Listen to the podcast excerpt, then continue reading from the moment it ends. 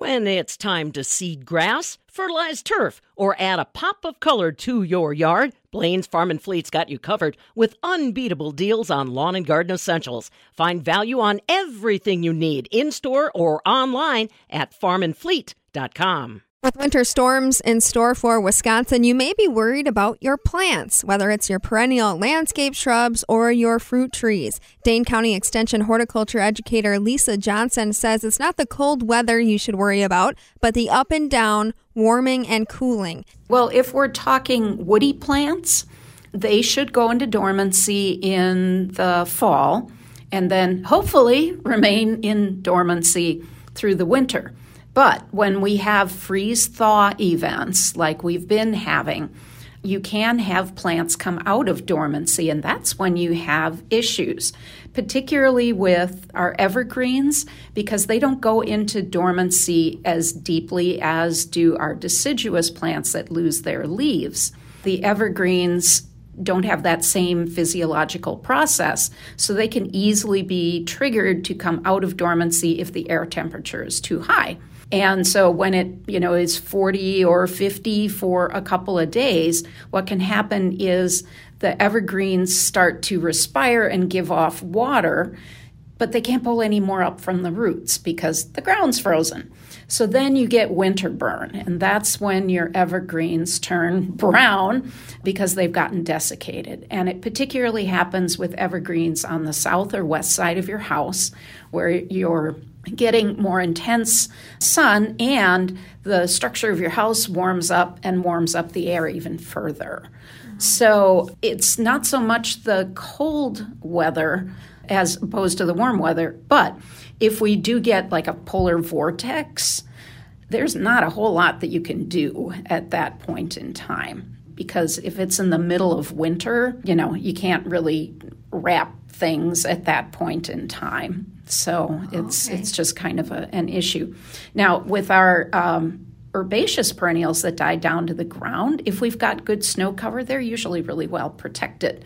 But when we have the snow melt off and it gets really warm and then we get snow again and it gets cold, and it's hard on them too. And there are some herbaceous perennials that if we have ice forming around their crowns because we had snow and then it melted, or we had snow and then we got rain on top of the snow, which is even worse, then sometimes those plants will rot over the winter. Ideally, it gets cold, it stays cold, and not too cold, but it stays cold, and then spring comes. But it's the freeze-thaw business that really causes problems. Which has been happening in recent years. Yes, when we have unpredictable weather due to climate change, that is indeed what is happening. And we may have to make different plant choices in the future, not only for winter hardiness, but also for the growing season as temperatures get hotter and rainfall becomes more unpredictable. So is there ever a time, though, where it is February and I should be running out to wrap my trees or bushes in like a bed sheet or anything? Not really. If you had a very small shrub, say a boxwood, which is an evergreen, but a broadleaf evergreen, maybe you want to put a big pot or a bushel barrel or something, bushel basket over the top of it.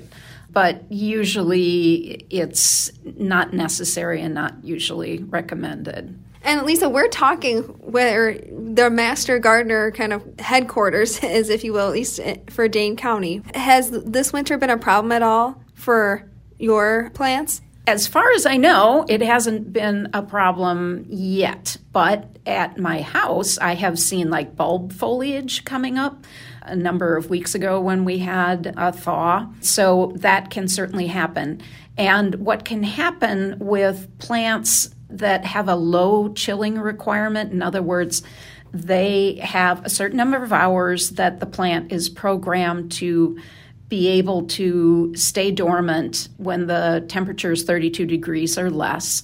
So if they have just a few hundred hours of that, and then we get warm weather, the plant may be fooled into thinking that, oh, my chilling requirement has been met, it must be spring, so I'm going to start to open my buds. And then you can end up, like particularly lilacs are susceptible to that, the buds starting to open early, and then they can be damaged. You can't really stop that. No, you can't. That's just how it goes. It's just how it goes. And like I said, we may have to make different plant choices in the future. And I know that there are breeders working on trying to breed plants that are more resilient.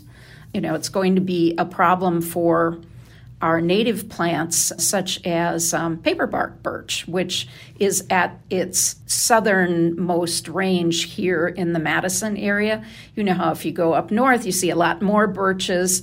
They like it cool and moist, so it's too hot and dry down here for them, and so we probably won't be able to grow them down here in the future, and they'll just keep moving upward. And we're already seeing that in terms of birds, for example, and insects that are finding it too hot down south. And then we're finding these species up here that we don't expect to see. Any reports from your colleagues or other educators about if fruit perennials like cranberries, grapes, apples, how they've been doing so far this winter? Yeah, I haven't heard anything bad, knock on wood, so I think that's a good thing. But usually the month where we tend to have the most damage is usually March or April. What happens particularly with the fruit trees is if they end up coming out of dormancy early because we have really warm weather, and then Mother Nature self-corrects and we get cold temperatures, then the flowers can get frozen. But normally, if there's been a problem, we don't necessarily see it until the spring. So we don't know whether there's been winter damage at this time. That's Lisa Johnson. She's the Dane County Extension horticulture educator. And for the Midwest Farm Report, I'm Stephanie Hoff.